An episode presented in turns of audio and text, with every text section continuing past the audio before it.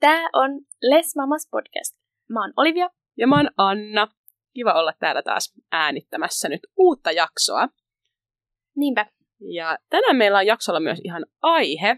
Kiva päästä tälle aiheiden pariin. Viime jaksossa vähän esiteltiin itseämme, mutta nyt mennään ihan oikeisiin asioihin. Yes. Haluaisitko Anna kertoa, että mikä tämä meidän tämän päivän aihe on? No joo, tota, ajateltiin, että ihan tähän podcastin alkuun olisi mielenkiintoistakin varmasti tietää, että minkälainen matka me ollaan kuljettu tähän äityyteen ja miten meidän lapset on saanut alkunsa. Joten ajateltiin ihan tähän kauden alkuun kertoa meidän kummankin hedelmöityshoitoprosesseista. Ja tänään olisi sitten luvassa mun eli Annan hedelmöityshoitoprosessi mun vaimon Julian kanssa. Yes. Tästä tulee tosi mielenkiintoista. Odotan innolla, vaikka tiedän ehkä jo jotain asioita. Niin, kyllä mä haluan uskoa, että sä tiedät jo aika paljon, mitä tässä on tulossa tässä jakson aikana, mutta eiköhän tässä tule jotain sellaista myös, mitä me ei ole tajuttu toisillemme jakaa Niinpä. sen aikana, kun oltiin näissä äh, hedelmöityshoidoissa. Joo. Ja sen verran haluan sanoa myös, että nyt on kyseessä positiivinen kokemus hedelmöityshoidoista. Eli jos joku haluaa kuunnella vaikka vain positiivisia kertomuksia näistä hoidoista, niin tämä olisi nyt semmoinen, koen ainakin, että olisi semmoinen turvallinen kuunneltava siinä tapauksessa. Joo. Hmm. Täytyy siis sanoa, että meidän esikoinen on siis lähes jo vuoden ikäinen ja tuntuu jännältä, että tästä on jo yli puolitoista vuotta aikaa tästä koko hedelmöityshoito hoitoprosessista. Jotenkin tuntuu, että, tai muistaa tosi selkeästi ne fiilikset, mitä koki sen aikana ja muisti sen jännityksen sen Niinpä. prosessin aikana, niin oli kiva taas alkaa muistelemaan sitä, kun laitoin vähän muistiinpanoja ylös, että mitä haluaisin täällä tänään muistaa sanoa. Joo. Jotenkin koen ehkä tärkeäksi myös sanoa sen, että vaikka olen ollut lapsettomuushoitoklinikan asiakkaana ja lapsi on saanut alkunsa hedelmöityshoidoista, niin en silti esim. koe kärsineeni lapsettomuudesta. Joo. Mm, mä koen tämän tärkeäksi sanoa, koska tämä on naisparin kokemus hedelmöityshoidoista, ja tämä meidän kokemus voisi olla hyvin erilainen, ja se voisi herättää paljon erilaisia tunteita, jos tässä olisi kyseessä ensin vuosien yritys saada lapsi alu- aluille luonnollisin keinoin, ja sitten sen jälkeen olisi ollut vielä pitkät lapsettomuushoidot. Eli tämä oli meille oikeastaan ilmiselvä keino raskautua. Meillä ei, tai koin, että meillä ei ollut muuta vaihtoehtoa, ja hoitoihin suhtautuminen voisi olla hyvin erilainen, jos olisin elänyt vaikka heterosuhteessa, jossa Niinpä. voisi olla mahdollisuus myös saada luonnollisin keinoin lapsi alulle. Niin. No Anna, haluaisitko vähän avata, että minkälaisia erilaisia keinoja ylipäätään naisparilla sitten on raskautua? Eli semmoinen aika yleinen raskautumiskeino, mitä on ymmärtänyt, on tämmöinen inseminaatio, eli keinosiemennys, taitaa sen suomenkielinen nimi olla, metodi, ja tässä meto- metodissa siis siittiöitä ruiskutetaan kohtuonteloon. En konkreettisesti tiedä, millä välineellä tämä tehdään, mutta, Joo. mutta että se pyritään sitten naisen ovulaation aikaan tekemään ja näin saamaan siis lapsi aluille.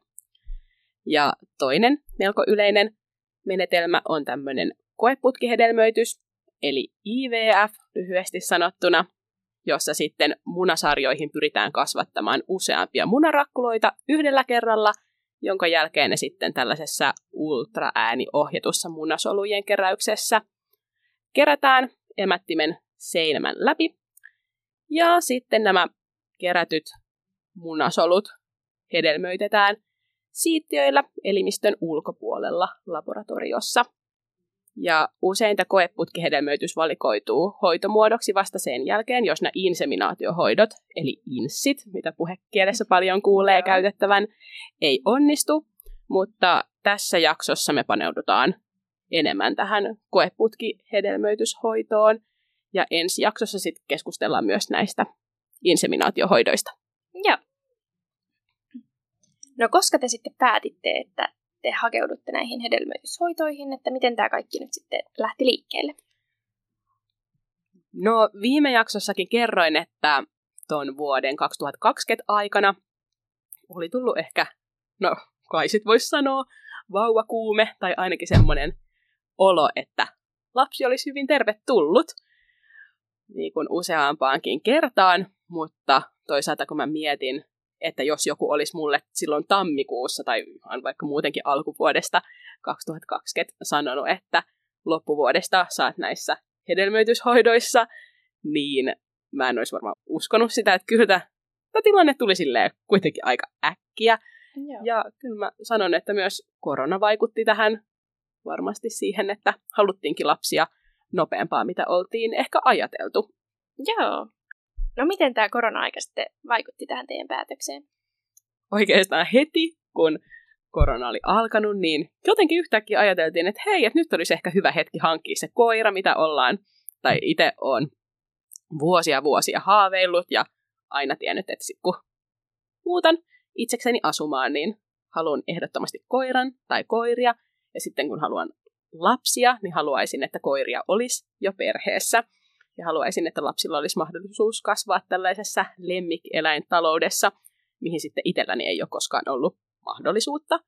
Mutta sitten kun tämä korona tuli, niin sitten me löydettiin tosi ihana kasvattaja ja tosi hyvän kuulonen pentue, josta me sitten kovasti toivottiin koiraa. Ja mm. niin kuin viimeksi kerroin, niin sitten meidän hupikoira kotiutui ää, samoihin aikoihin, kun myös itse muutin Julian kanssa yhteen. Joo. Niin kyllä siinä sitten alkoi elää vähän sellaista, enemmän sellaista perhe-elämää. Oli se joku, josta pitää, pitää huolta ja ehkä semmoinen sitten niin kuin sisäinen tämmöinen hoivaamisen tarve Joo. kasvoi. Niinpä niin.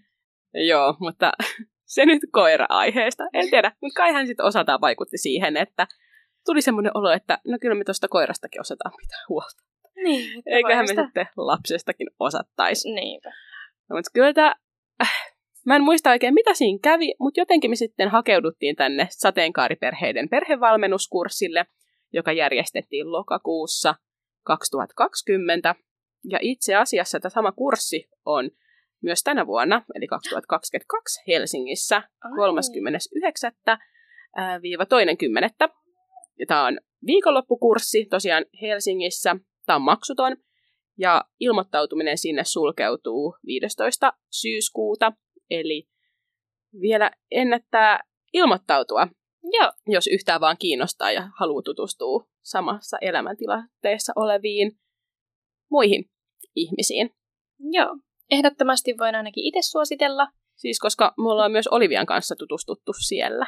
Niin, Mehän... sieltä voi myös saada ihan ystäviä. Kyllä.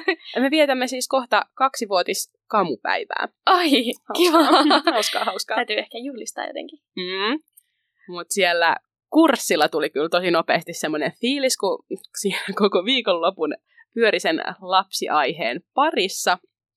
Ja ympäröi itsensä sellaisilla ihmisillä, joilla oli just se lapsentekoprosessi e- ehkä käynnissä tai olivat just aloittamassa ja vähän jännitettiin sitä, että onko plussaa ja hmm. miten se raskautuminen siinä sitten onnistuu, niin kyllä siellä tuli itsellekin semmoinen fiilis, että haluaisi niin kuin myös itse alkaa yrittämään lasta ja varmasti Joo. sä sun vaimo Merin kanssa olitte ähm, edesauttamassa tätä, Joo. kun teillä oli just silloin teidän, teidän prosessi sitten kesken ja kerroitte siitä myös niin siellä yleisesti ja sitten vielä meidän kanssa.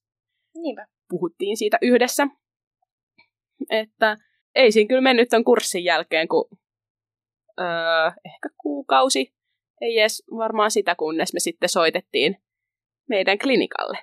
Joo. Että nyt haluttaisiin meidän prosessi sitten aloittaa ja edettiin tosiaan marraskuuta 2020 tässä vaiheessa. No voisitko kertoa, että miten te päädyitte tähän hedelmöityshoitoklinikkaan, millä te sitten kävitte? No, ensinnäkin pitää käydä varmaan tämä yksityinen vs. julkinen keskustelu tässä ennen kuin kerron sitten tuon meidän klinikan valinnan. Eli nykyään naispareja hoidetaan myös julkisella puolella. Siis hyvin intuitiivisesti tulee joku 2019 asti tai saakka ollaan siis alettu hoitaa. Muista en laittanut ylös. Joo, mutta joka tapauksessa siis muutamia vuosia naisparit on jo saanut äh, hoitoa julkiselta puolelta niin kuin lapsettomuuteen. Eli on siis kaksi vaihtoehtoa. voit mennä julkiselle puolelle tai voit mennä yksityiselle puolelle hoitoon.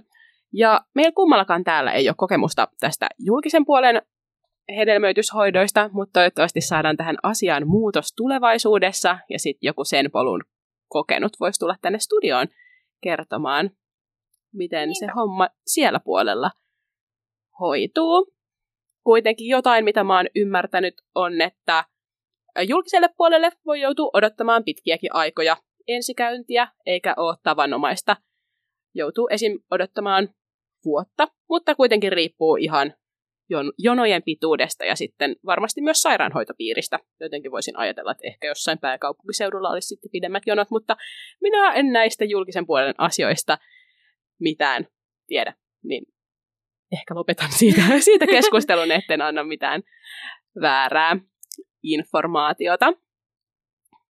Ai niin, sen kuitenkin voisin lisätä, että myös olen ymmärtänyt, että julkisella puolella tehdään ensisijaisesti näitä inseminaatiohoitoja. Ja sitten vasta jos todetaan, että nämä inseminaatiohoidot ei onnistu, niin sitten vasta siirrytään tähän koeputkihedelmöityshoitoon, eli IVFään. Mm, eli siis on ymmärtänyt, että hoitomuotoa ei välttämättä saisi itse valita. Joo, näin mäkin olen ymmärtänyt. Ja tosiaan en tiedä tämän hetken jonoista Niinpä. mitään mitään, mutta... Varmasti on ollut korona-aikana pidemmät, koska on voinut olla tai sulkua. Niin, ehkä. Niin. En tiedä. En tiedä, en tiedä. Mutta joka tapauksessa jonkun verran jonoa sinne ilmeisesti on. Ja me tosiaan valittiin yksityinen klinikka. Me ollaan siis itse asiassa Olivian kanssa molemmat käyty samalla klinikalla tämän meidän hoitoprosessin Joo. läpi, ja meillä on myös ollut sama hedelmöityshoitolääkäri. Kyllä. Hän on hulvaton. Hän on tosi hauska tyyppi. Ja syy siihen, miksi me valittiin tämä yksityinen klinikka, niin oli ensisijaisesti eh, nyt ainakin se, että me toivottiin, että me voitaisiin aloittaa nämä hedelmöityshoidot meidän omalla aikataululla silloin just milloin meille sopii, eikä olla vähän silleen, että vaikka sitä vuotta, jos joutuisi jonottamaan vähän epätietoisuudessa siitä, että koska nämä hoidot alkaa ja mitä, mitä, mitä. Ja haluttiin jotenkin välttää tällaista jonotusta ja aloittaa silloin, kun itsellä on semmoinen elämäntilanne, Joo. että nyt on aika käydä näissä hoidoissa. Niinpä. Ja lisäksi kerron tuossa myöhemmin vielä lisää, mutta me ei myöskään haluttu näitä inseminaatiohoitoja tehdä ollenkaan, mikä nyt oli sitten vähän poissulkeva syy sille julkisen puolen hoidoille, koska haluttiin suoraan mennä tekemään sitä koeputkihedelmöityshoitoa. Ja myös Olivia ja Meri ja. suositteli tätä klinikkaa. Kyllä. Eli tämä on Linna Dextra, lapsettomuusklinikka Jätkäsaaressa. Joo. Ja tämä oli myös meille sijainnillisesti superhelppo. Kymmenen minsaa autolla niin oltiin siinä pihalla, niin oli helppo mennä sinne. Ja itse asiassa muista klinikoista mä en osaa hirveästi tässä sanoa. On jostain kuullut vähän ristiriitaista tietoa jossain. Ei ole ehkä naisparei otettu niin hyvin vastaan kuin toisissa, mutta kun on Joo. hyvin ristiriitaista tietoa, niin ehkä en niistä osaa sanoa mitään tässä näin. Joo, eli kaikilla klinikoilla ei myöskään tehdä kaikkia hoitomuotoja. Esimerkiksi tätä hoitomuotoa, mitä te käytitte. Totta, joo, eli pitää varmasti heidän nettisivuilta selvittää, että tehdäänkö siellä tällaista tai sitten soittaa. Joo. No mut hei, te ette käyttänyt tätä ihan perinteistä polkua tähän raskautumiseen, eli haluaisitko vähän kertoa tästä hoitomuodosta, mitä te käytitte, ja miksi te päädyitte tähän justiinsa? Me valittiin meidän ensisijaiseksi hoitomuodoksi tämä koeputkihedelmöitys, eli IVF, muun muassa onnistumisprosenttien vuoksi. Eli esimerkiksi voin kertoa, että tässä inseminaatio hoidoissa onnistumisprosentti siihen, että raskaus lähtee käyntiin, on vähän lähteestä riippuen 10-20 prosenttia, eli tämä olisi sama kuin yhdynnässä. Ja koeputkihedelmöityksen onnistumisprosentti on myös sit lähteestä riippuen joku 30-55 prosenttia.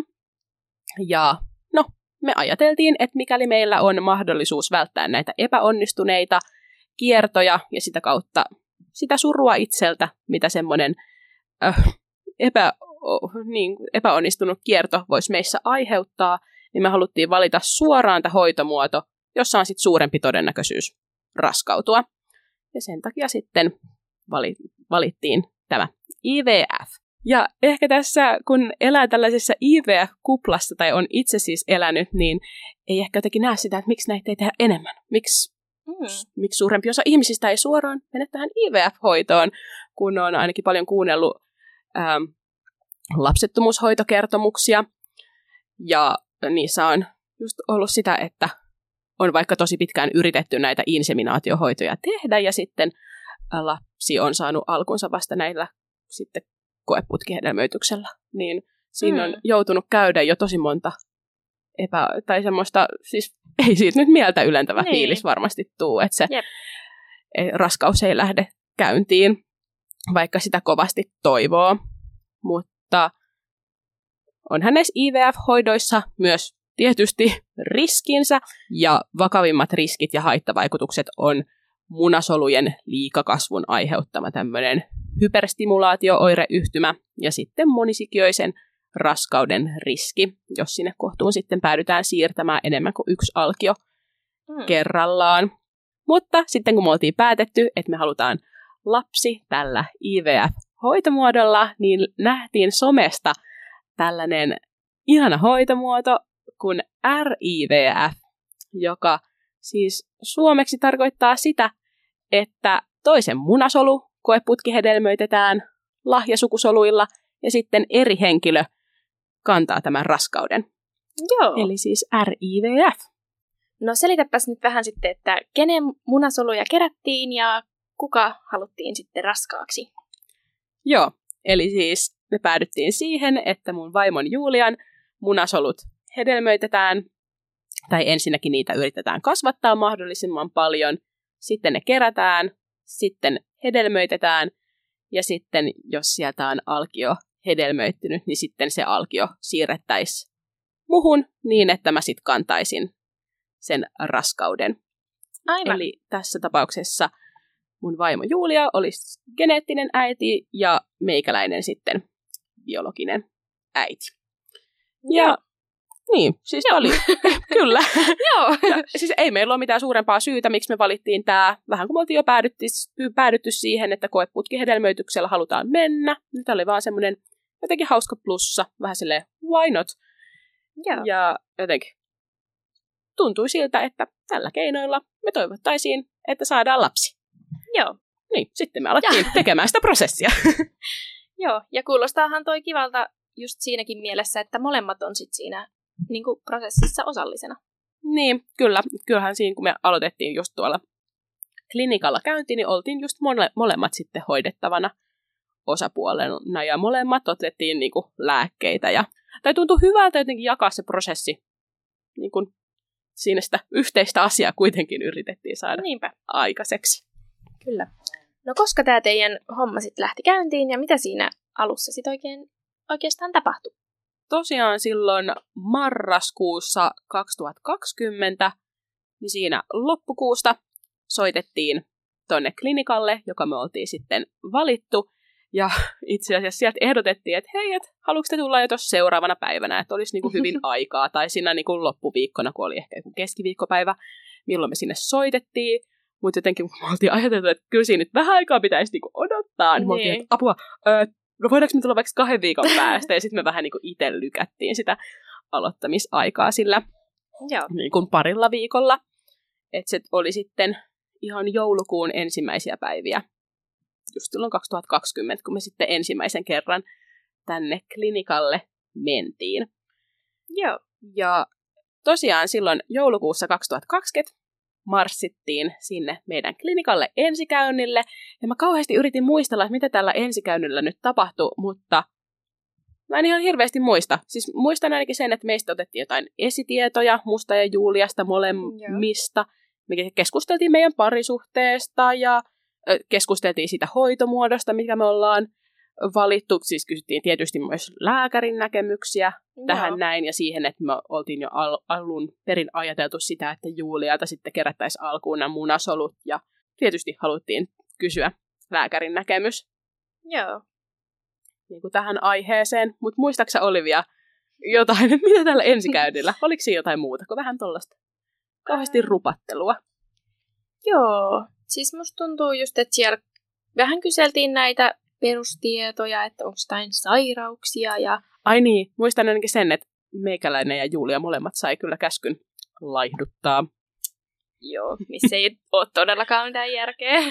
Ei ole jäänyt mitenkään negatiivisesti mieleen, mutta sen vaan muistan, että kyllä siellä kovin tarkasti sitä BMI-taulukkoa Joo. syynättiin.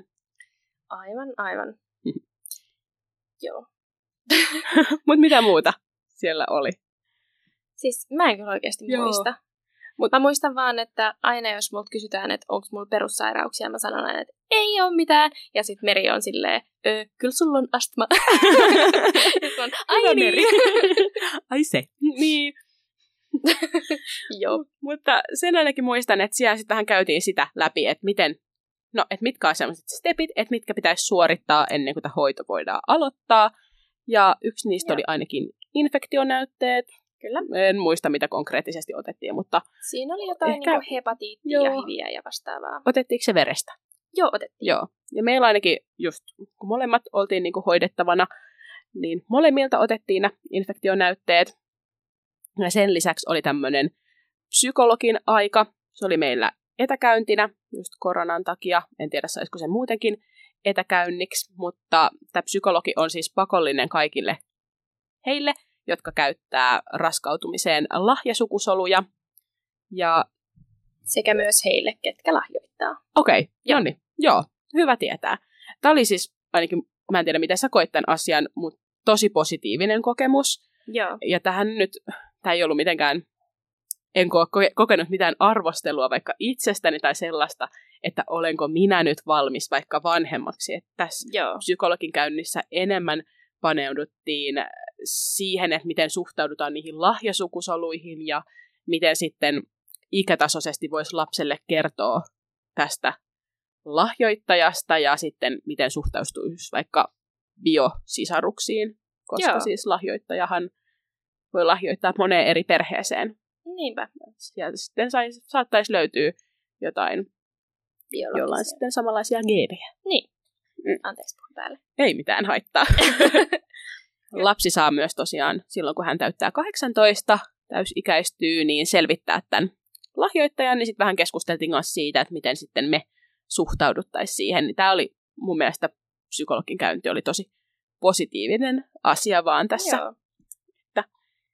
En yhtään näistä. Mitenkään niin negatiivisena juttuna.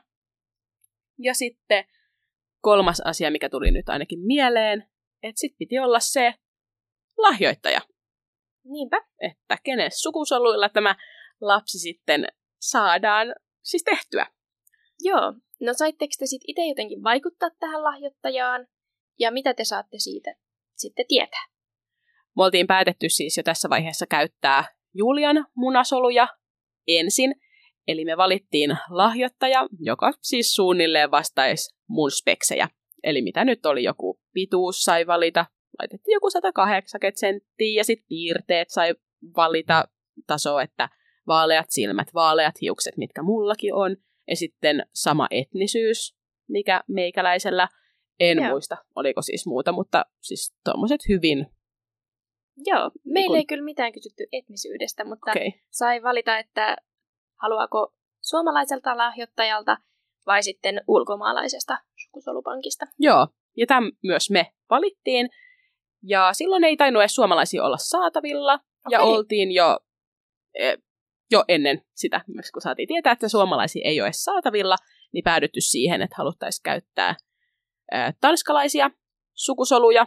Ihan siis ei oikeastaan mitään, mitään syytä. Siis jotenkin ajateltiin, että geenipooli laajentuu. Joo. Ei nyt ole mikään Joo. veli sitten se Niinpä. lahjoittaja. Ei kyllä itsellä veljeä olekaan, mutta, mutta Ja siis, näin. ja mistä tämä lahjoittaja on kotoisin, niin sitähän ei saa valita. Joo, ei. Et se on vaan siis tämä sukusolupankki Kyllä. sijaitsee täällä Kyllä. Tanskassa. Ja Mut- sieltä sitten, Niin, Sie- sieltä sitten tekevät Sieltä yhteistyötä. joo. E, Joo, tosiaan siis meidän klinikka ja sitten tässä sukusolupankki teki yhteistyötä, että niitä ei tarvinnut itse kaivaa mistään, että ne tuli sen klinikan kautta meille. Ja koska me päädyttiin näihin, tai tähän sukusolupankkiin, mikä oli siellä Tanskassa, niin tästä taisi tulla tuhannen euron ekstramaksu, jos oikein muistan. Joo. Se on ilmeisesti NS-varausmaksu siitä, Aha. että, että kun näiltä lahjoittajilta saa käyttää vaan viiteen eri perheeseen näitä sukusoluja, niin sitten on joku tämmöinen NS-varausmaksu, muistaakseni. Okay. Muistaakseni, en Joo. ole ihan varma. No Jotain niin. sinne päin. Jota, jotenkin kyllä mä muistan myös itse tuollaista kuulleeni. Mutta tätä lahjoittajahan ei siis ainakaan meidän pitänyt odotella mitenkään, että taisi tulla. Joo. Me oltiin siis iltapäivällä käyty siellä ja sitten seuraavana päivänä aamulla tuli viesti, että nyt on löytynyt Joo. näitä speksejä vasta- vastaava lahjoittaja meille, että hyväksytäänkö tämä. Joo. Ja hyväksyttiin se ja varattiin siitä meille käytettäväksi näitä sukusoluja, mutta samalla päädyttiin kuitenkin varaamaan myös toinen sitten tämmöinen erä, eli olki näitä sukusoluja, että jos sitten tulevaisuudessa haluttaisiin näillä samoilla sukusoluilla sitten hedelmöittää myös mun munasoluista Mm. toinen lapsi meille, niin se olisi sitten mahdollista. Joo. Ja sittenhän me päästiin aloittamaan itse hoidot, kun nämä stepit oli suoritettu, eli just nämä infektionäytteet, psykologin käynti ja lahjoittaja oli löytynyt ja hoitomuotokin oli valittu. Ja sitten meillä olikin tämmöinen toinen käynti, missä sitten enemmänkin suunniteltiin tätä niin kuin konkreettisesti tätä hoitoa. Annettiin lääkkeet, että mitäs kummankin pitää alkaa ö, käyttämään. Ja sitten saatiin jo aika sille munasolujen keräykselle ja sitten jo alkionkin siirrolle. Eli tämä eteni tosi nopeasti tämä, tämä prosessi. Ja noista lääkkeistä, niin sen muistan, että Julia taisi pistää tällaista menopurnimista injektiota itseensä sitten kymmenen päivän ajan, ja tämä on just se vähän niin kuin päälääke, mitä käytetään tässä IVF-hoidoissa, ainakin mun käsittääkseni, että tämän, Joo. tämän pointtina on nyt sitten just niin kuin kasvattaa niitä munasoluja, tehdä munasoluja paljon niihin munarakkuloihin ja niin, että ne olisi mahdollisimman vahvoja, että ne voidaan sitten sieltä kerätä pois. Joo. Kestäisi sen keräyksen ja sitten mahdollisen pakastuksenkin vielä. Aivan. Ja kun sä sanoit, että se on injektio, niin haluaisitko kertoa, että mitä se tarkoittaa, että miten näitä lääkkeitä otetaan? Joo. Eli se oli semmoinen pieni ruisku, joka sitten tuosta vatsan peitteiden läpi iskettiin itsensä aina kerran päivässä tiettyyn aikaan.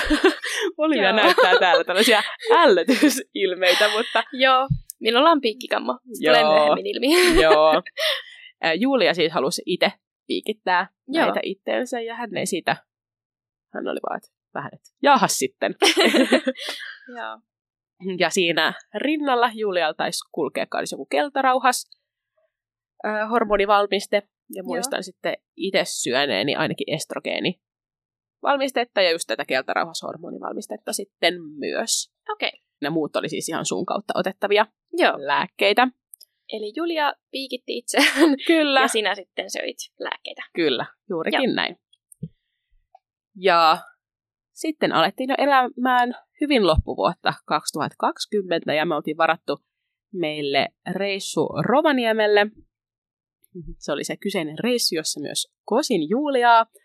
Ja koska me oltiin varattu se reissu jo etukäteen, ennen kuin tiedettiin, että nämä hedelmöityshoidot on näin käynnissä, niin sitten meillä osui just yksi ultraääni sinne Rovaniemelle. Eli koska Joo. tässä, kun näitä munasoluja kerätään ja yritetään kasvattaa mahdollisimman paljon sinne munarakkuloihin, niin pitää käydä välissä katsomassa ultraäänessä, että onko siellä tilanne ihan hyvä vai onko tätä hyperstimulaation riskiä vai Joo. että mitä siellä sitten tapahtuu.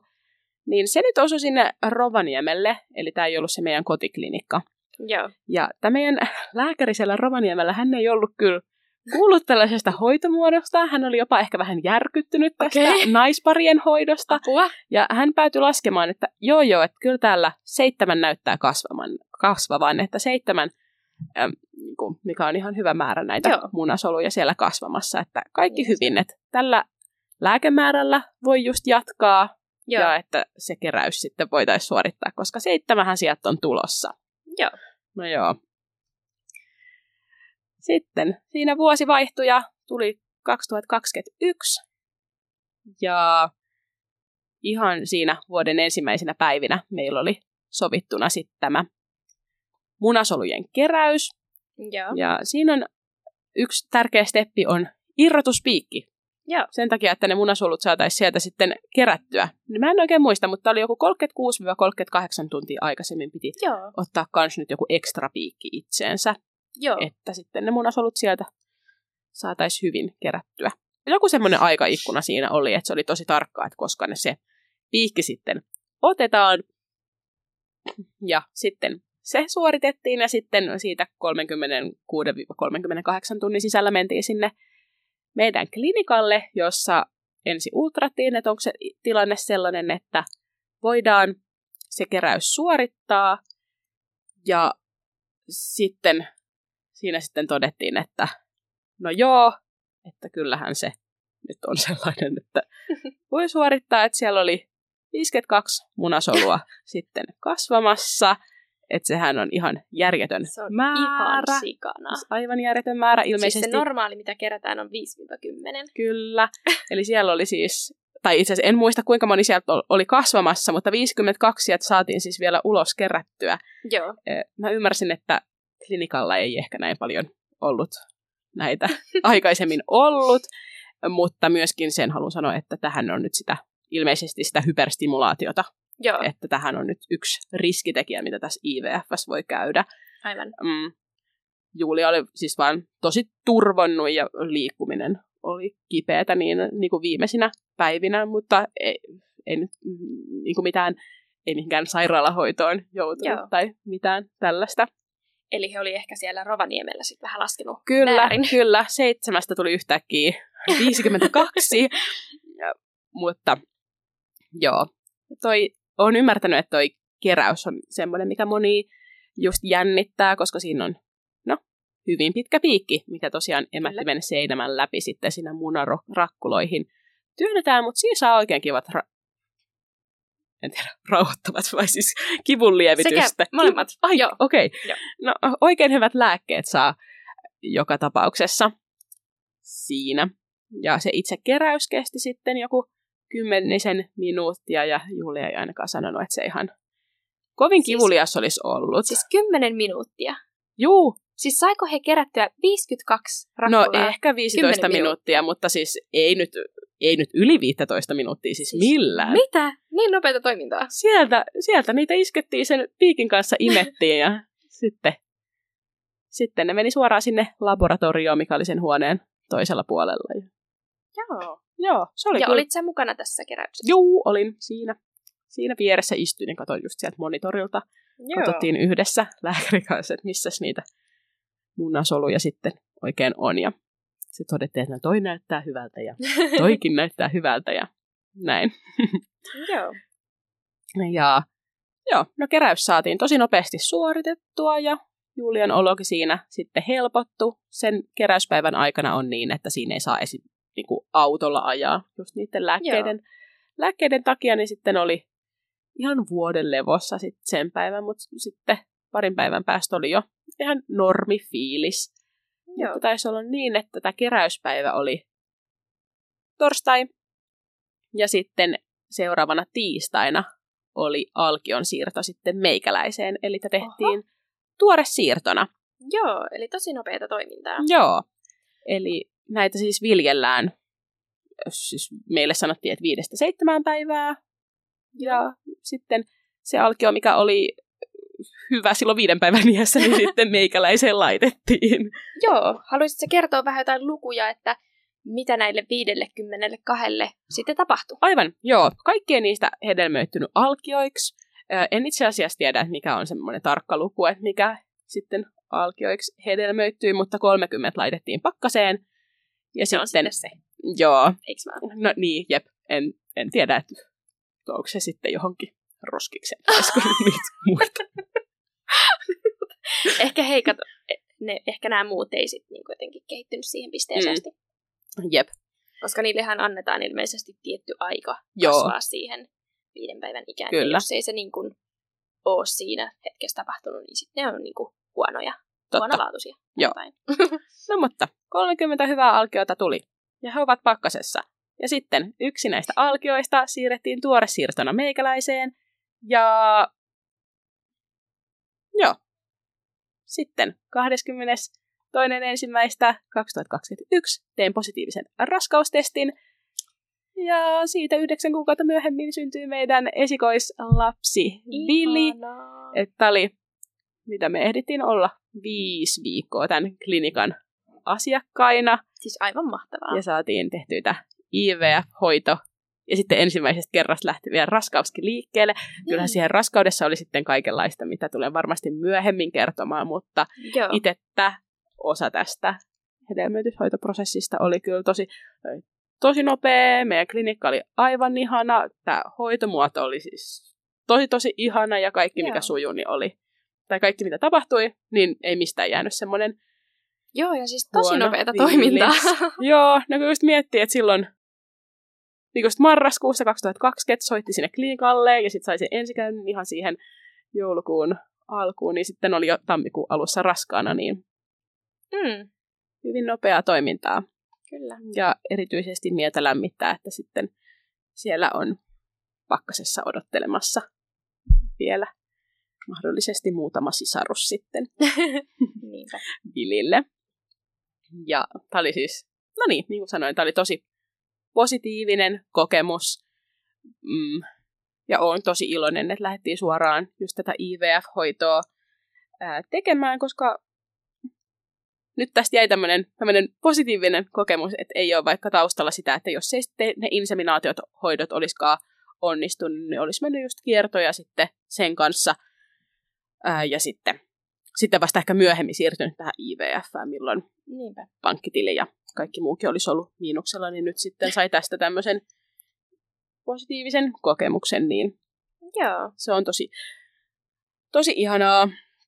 Mutta toisaalta onhan tässä nyt se, että eihän tässä nyt pää pysynyt mitenkään mukana, että ihan oikeastaan yksi, kaksi yllättäen olikin jo niin. raskaana odottamassa sitten lasta. Ja sitten se lapsen laskettu aika oli paljon aikaisemmin, milloin oli jotenkin ajatellut, että edes aloittaa nämä hedelmöityshoidot. Aivan. Mutta ihanaa, että se on nyt takana päin ja nyt lapsikin on jo melkein vuoden ikäinen. Niin. Mutta sen verran haluan vielä sanoa, katsotaan jos sisällytetään tämä jaksoon vai ei, mutta kun olen nyt tässä tämän IVFn puolesta kauheasti puhunut ja just mainitsin siitä, että on kuullut henkilöitä, jotka on kärsineet vaikka lapsettomuudesta, että ö, ensin ollaan tehty monia, monia, monia kiertoja näitä inseminaatiohoitoja, ja raskaus ei ole lähtenyt liikkeelle, mutta lähipiirissä on myös sellainen tarina, että vuoden verran just näitä inseminaatiohoitoja yritettiin, ja sitten kun oli vielä ihan viho viimeinen kerta, niin Joo. siitä sitten lähti kuitenkin raskauskäynti, eikä sitten tarvinnut Joo. käydä tätä koeputkihedelmöitysprosessia ollenkaan.